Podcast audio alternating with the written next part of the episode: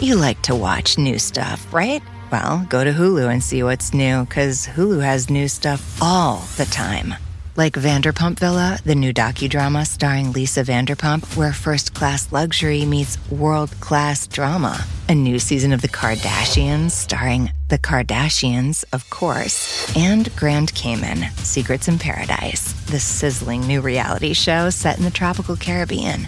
It's all new and it's streaming now on Hulu.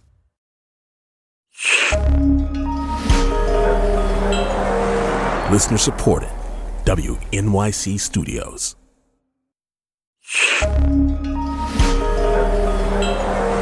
Listener supported. WNYC Studios. Hey, quick note there are English and Spanish episodes of La Brega. This is the English one. Si quieres escuchar en español, vuelve al feed y selecciona la versión con el título en español. Bye. Listener supported. WNYC Studios. Futuro.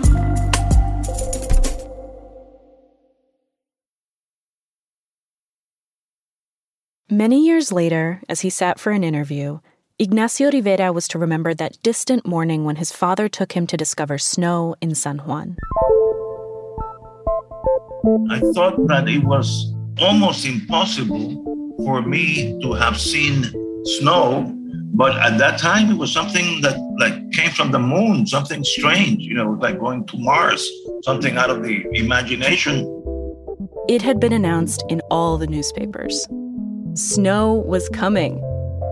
It was the early 1950s. Ignacio was around eight years old, living with his parents in Barrio Obrero. From watching movies, I, I know snow was white, but I had no idea what cold was because I never been exposed to under 70 degrees in my life. You don't know uh, how it falls, how it accumulates, how it turns into ice once it starts to melt. And it came real fluffy snow, cold and fresh from the slopes of the Northeast, brought to a city park for a snowball fight. I simply enjoy myself, had a snow fight with my friends, something that we knew we would never see again because, you know, that's a one shot deal. It actually wasn't a one shot deal. For four years in a row, kids in Puerto Rico were invited to the snowball fight in the tropics to see snowmen assembled under palm trees. For a brief moment in the early 1950s, it was a miracle that kept happening. Magnificent, magnificent.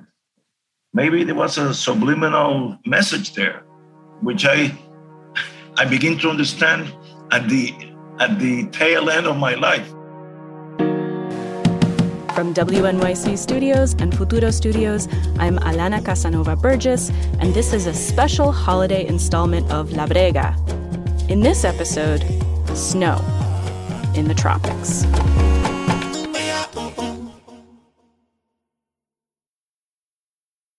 If you've read A Hundred Years of Solitude by Gabriel Garcia Marquez, maybe all of this sounds familiar. The first sentence is one of those iconic lines in literature. Many years later, as he faced the firing squad, Colonel Aureliano Buendia was to remember that distant afternoon when his father took him to discover ice. This happens in Macondo, a fictional town somewhere in the Caribbean. We never learn exactly how the ice got there, or where it came from, or how long it lasted in the tropical heat. In the novel, the ice is a symbol for a kind of wondrous progress, but also for something existing where it doesn't belong, a kind of dark magic. And here in the real world, Macondo is shorthand for any surreal place, where the unexplained is routine. A crazy place where the most impossible things can happen and people get used to it and they don't even get affected by it. Ignacio is a defense attorney and political commentator based in Puerto Rico, which, as it happens, people call Macondo all the time. You know, if we saw a flying saucer land right now in San Juan, half of the people would wouldn't even blink an eye because we're used to the extreme economic and social collapse of the country. In Puerto Rico, Potholes are so big that people put Christmas trees in them to warn other drivers. Shuttered school buildings are taken over by vegetation, as though by force. But it's not quite true that nobody blinks an eye when these kinds of things happen. The absurdity is maddening, frustrating, stifling. There are protests and a level of austerity that nobody can get used to. And unlike in the fictional Macondo, where bizarre things happen for no reason, Puerto Rico's weirdness is often a function of a broken government and of the colonial relationship with the US. There are people in power who are responsible, who make decisions that affect people's lives. So even though we never learn how the block of ice came to Macondo, I can tell you how snow came to San Juan and who brought it there. My population is about uh, more than half a million. Half a million people just in the city of San Juan. In, this, in, the, in, in San Juan, San Juan San Rio Piedra, which is uh, composed the whole San Juan. This is Felisa Rincon de Gautier, known in Puerto Rico as Doña Fela or Doña Felisa. She was mayor of San Juan for 23 years, starting in 1946, and she was considered an incredibly effective politician. For example, she developed a kind of preschool system that was the model for the Head Start program in the States. She also expanded healthcare in the city, as she told WNYC during a visit to New York in 1957. You know, I'm, I'm working on a new hospital. I have two hospitals, but the, the physical facilities are not as good as I want to, and I'm working for the plans for a new hospital. But if she was a populist, she didn't look it. She had studied fashion design in New York and owned a clothing boutique in Old San Juan before running for office. She wore strings of pearls and elaborate gowns. Her long hair, first blonde, later gray, was braided and coiled on top of her head, defying gravity and also humidity. She looked like an older Marie Antoinette, if Marie Antoinette also wore sunglasses. Like a queen, and imagine in a poor country, when you dress like that, you, you stand out. Ignacio remembers her vividly. People want to be like her. Uh, and uh, she played that role all, all the way till she became extremely old and retired. She was a very elegant woman. Hilda Jimenez was Doña Fela's assistant for 20 years. She's 96 now, and we connected in a shaky Zoom just after a blackout in San Juan. Extraordinaria. No hay comparable con nadie. She says the mayor was extraordinary, incomparable. Hilda kept Doña Fela's calendar and organized official trips. She remembers the mayor going to John F. Kennedy's inauguration. But there was one invitation that would cement the mayor's legacy. It was 1952, and an executive from Eastern Airlines asked if she'd come to a big company conference in Florida. 400 delegados y éramos tres mujeres. 400 delegates, only three were women. And Hilda says that Doña Fela would be the keynote speaker. When they arrived, the executive approached Hilda with a message. The head of Eastern Airlines would like to thank the mayor for coming with a gift. Quiere hacer un regalo a Doña Felisa. ¿Qué se le puede hacer? ¿Un reloj? Este, un, no, no me le regalen nada porque ella no acepta regalo. Maybe a watch? Would Doña Fela like a watch? Absolutely not, Hilda said.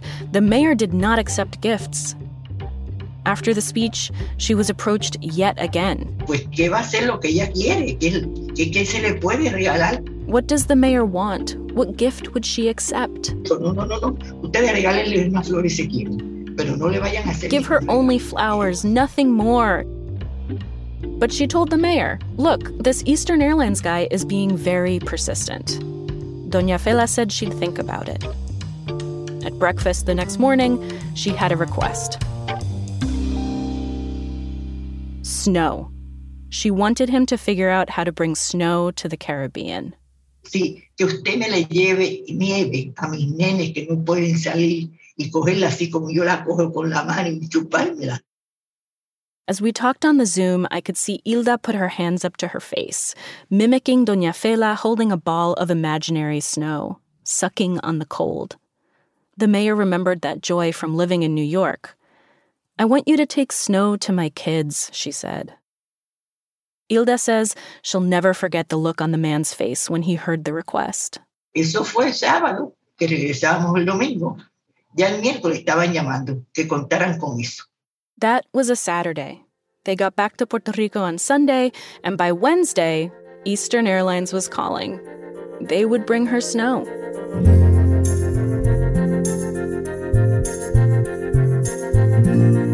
Coming up after the break, a snowball fight.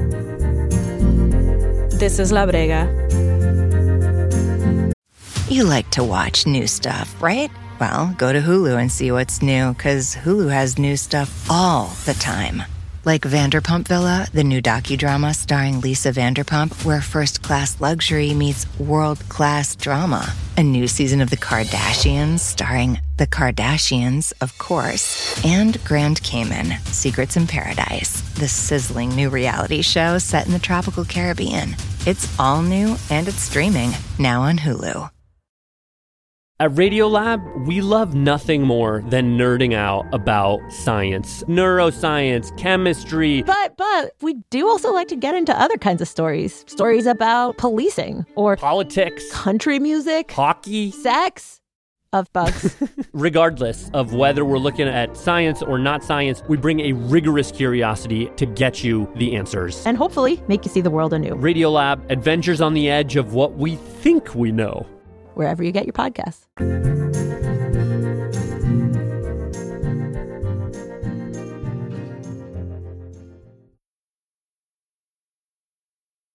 And we're back. This is La Brega. I'm Alana Casanova Burgess. In San Juan, it was in all the local papers. My father was a public servant, and he said that the, the mayor of San Juan, Doña Felisa, was bringing snow to Puerto Rico. In 1952, that first year, the snow arrived in March. In future years, it came on Three Kings Day, January 6th, at the height of the holiday season. Here's how it happened in 1953, according to one local paper. In Pico Peak, Vermont, two tons of snow was prepared for its journey. An article in the Rutland Daily Herald claimed it would be packed by local kids as a gift for the children in San Juan, snow untouched by adult hands. The snow went into insulated bags that could hold 10,000 snowballs, no mention of how that calculation was made, and a snowman in parts, ready for assembly. Then the bags went into a refrigerated truck bound for a New York airport, where they were loaded onto a four engine Constellation airplane, packed into a kind of aluminum canoe. A big, gigantic, like the trailer truck size. It was full of snow. It was attached to the bottom of the plane, a belly boat. Once it arrived in San Juan, that canoe was put on a trailer and driven just a few minutes to Puerta de Tierra, a strip of land that connects the peninsula of Old San Juan to the rest of the city. Thousands went to a park there to receive it. Llegó al Parque Muñoz Rivera y eso fue inolvidable. It was unforgettable. Una cosa increíble. Ignacio remembers he and his friends were so excited they couldn't wait for the snow to be unloaded. I was not that disciplined, so a bunch of my friends jumped inside the container. We had a snow fight with the guys outside. I began to realize that tennis shoes are not the best thing to be uh, stepping on snow because they tend to get very cold. But I, I didn't, I have no idea what cold was. So we had to learn the hard way. Oh, you you learn fast. You learn fast.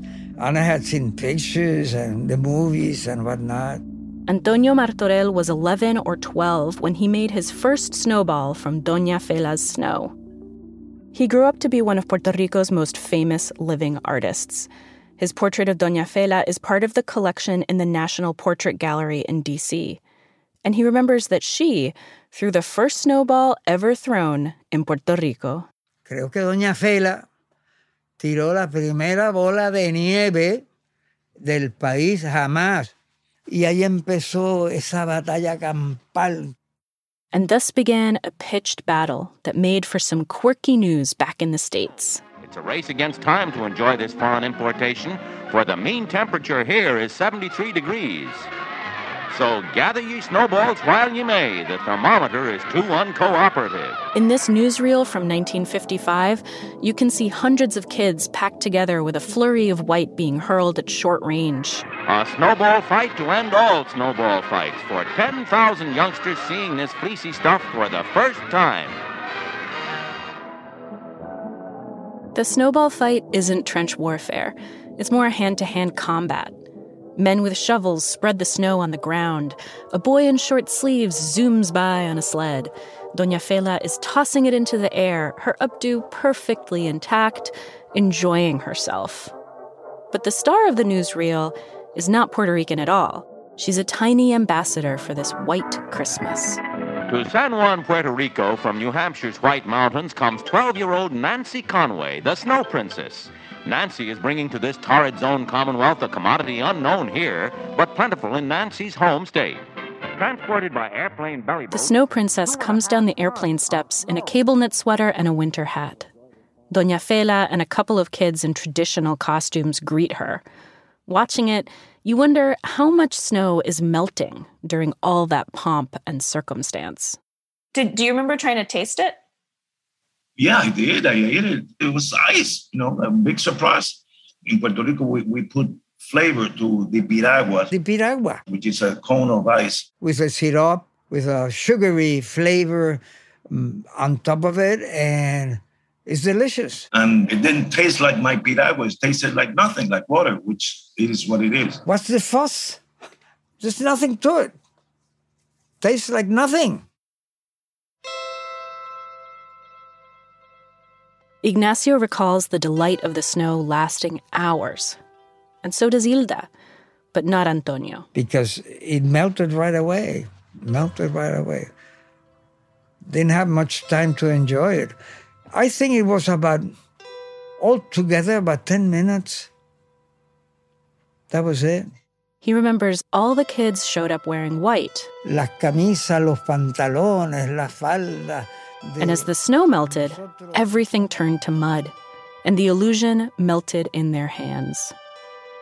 We saw that the dream turned into a nightmare, that the snow melted into mud. But the overall view was this wondrous thing. This woman brought uh, snow, made the impossible possible, the dream come true.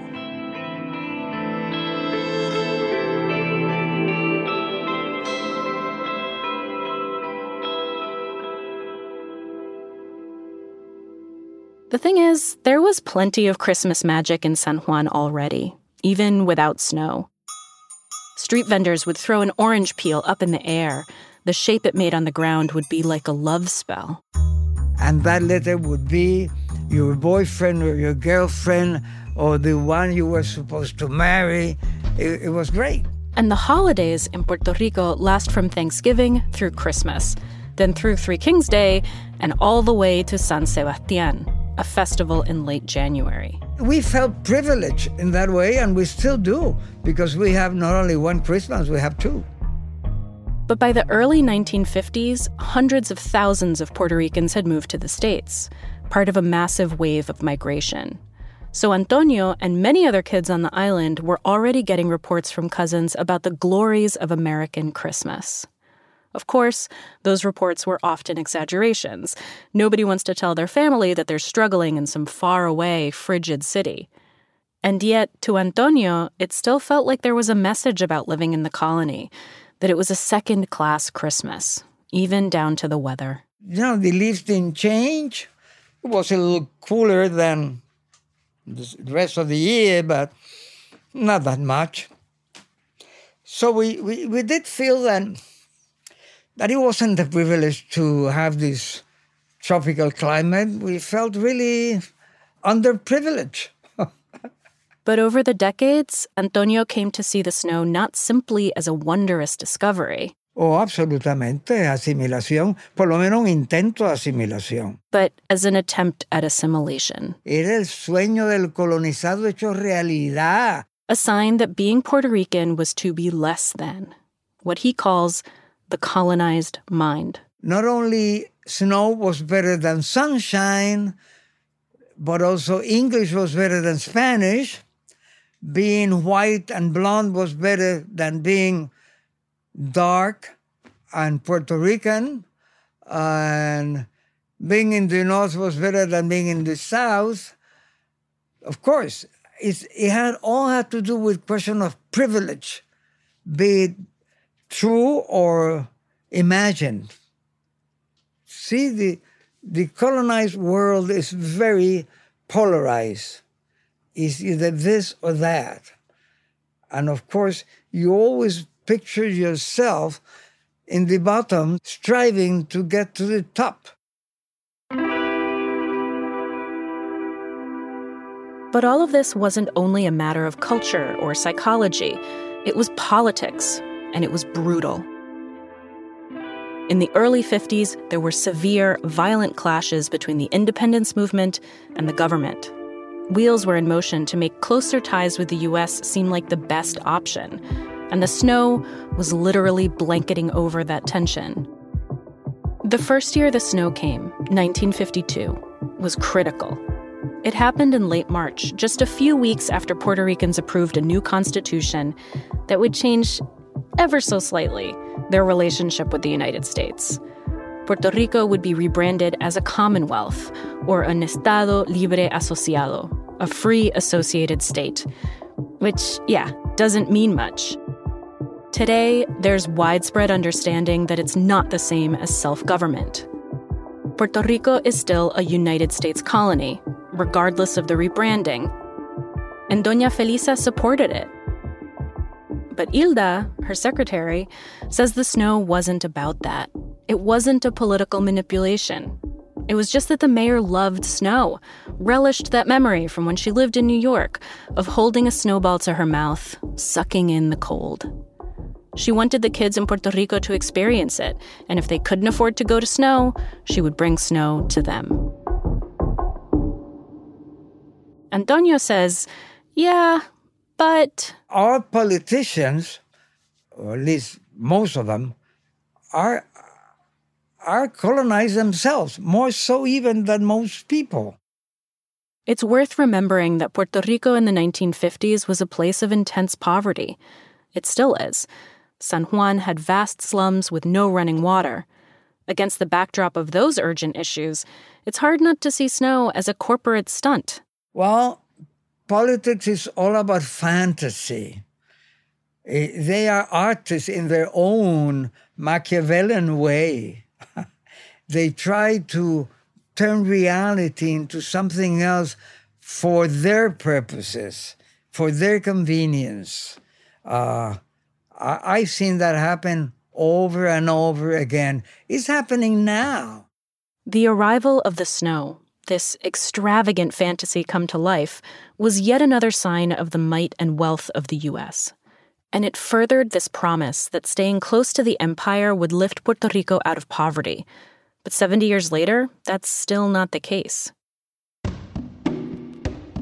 When Hurricane Maria tore across the island, it knocked out the entire electric grid. Four years later, there are still blackouts constantly. The system was recently privatized, and the cost of energy is going up while the service is getting worse. And then, just last month, there was a headline that seemed ripped from Macondo. The mayor of Utuado, a town in the lush mountains in the center of the island, was going to use $100,000 of COVID 19 aid for the creation of an ice skating rink. At a time when electricity is at such a premium and people are struggling to keep their insulin refrigerated. When there's another blackout, and it usually happens in the middle of the night, so you wake up because you're sweating. Ana Teresa Toro is a journalist and novelist based in Puerto Rico. The first thing I do is to take off my baby's pajamas because he's sweating even more than me. I will put a little bit of, of una toalla, of fresh towels with a little bit of water. And then we wait for the morning because usually you cannot sleep anymore. She lies awake, her mind turning over the questions. Will daycare be canceled? Did she buy too much food the last time she went to the supermarket? Will it rot? Is this going to last a few hours or is this going to last a few days? There's uncertainty. Everything in your work week goes off the rails. And there's a feeling of you feel defeated because you you start thinking things that I don't want to think and and and things like nothing works here. So why am I even trying? why do I even bother? And then you start looking around and you realize that the world it kept moving and you feel left behind. And of course, you could say, well, I could leave.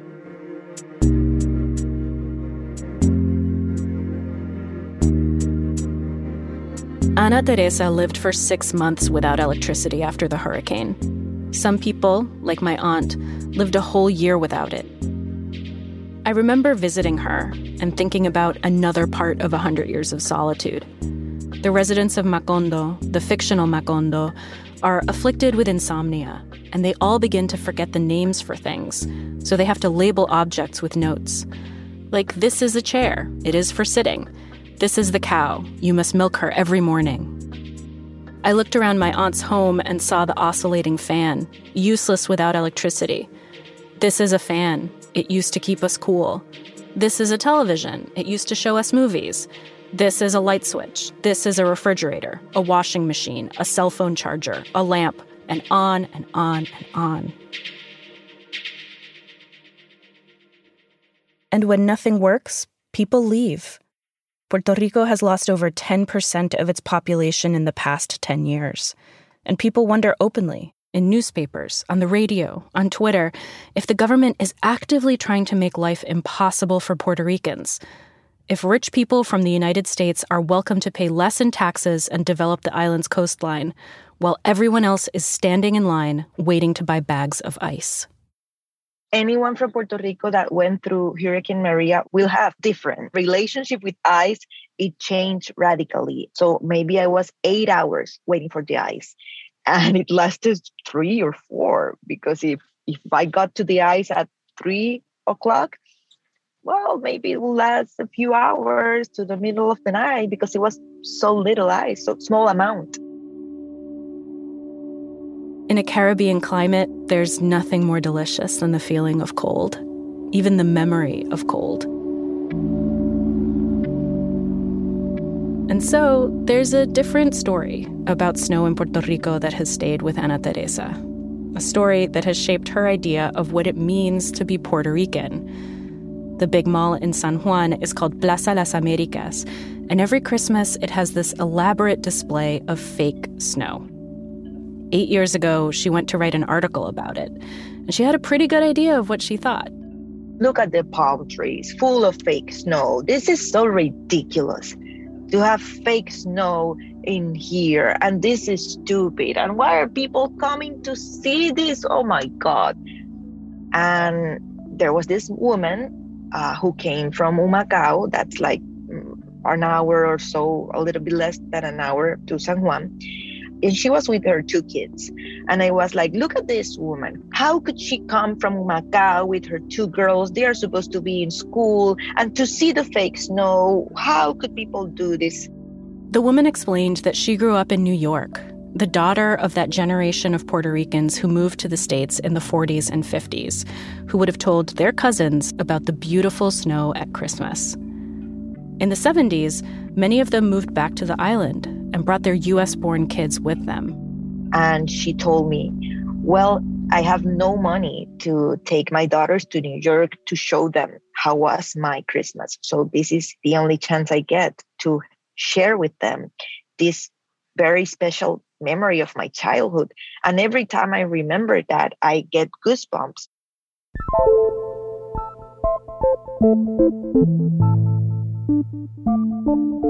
There's a saying that Puerto Ricans are Puerto Rican wherever we are, even if we're born on the moon. It's a way to bind the enormous diaspora to the island. As long as people have roots in Puerto Rico, Ana Teresa says, as long as there's a love there. Now, every time I go to Plaza Las Americas, I even stay a little bit. I look at the fake snow with tenderness, with emotion because I remember that yes, it's a spectacle. Yes, you could give it the colonial lens to read the experience, but also there are human stories behind that that we have to respect and that we have to embrace as our own because Puerto Rican history has a lot of snow in it.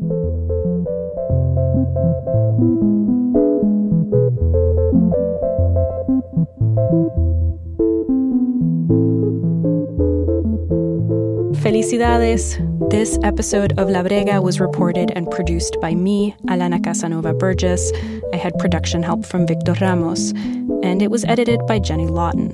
Thank you to Sofia Gallisa Muriente, Eduardo Rivera Pichardo, Ezequiel Rodriguez Andino, Hilda Rodriguez and the Casa Museo Felisa Rincon de Gautier, and big thanks to WNYC's Andy Lanset and to Lance Watsky at the Sherman Grinberg Film Library for the archive help as well.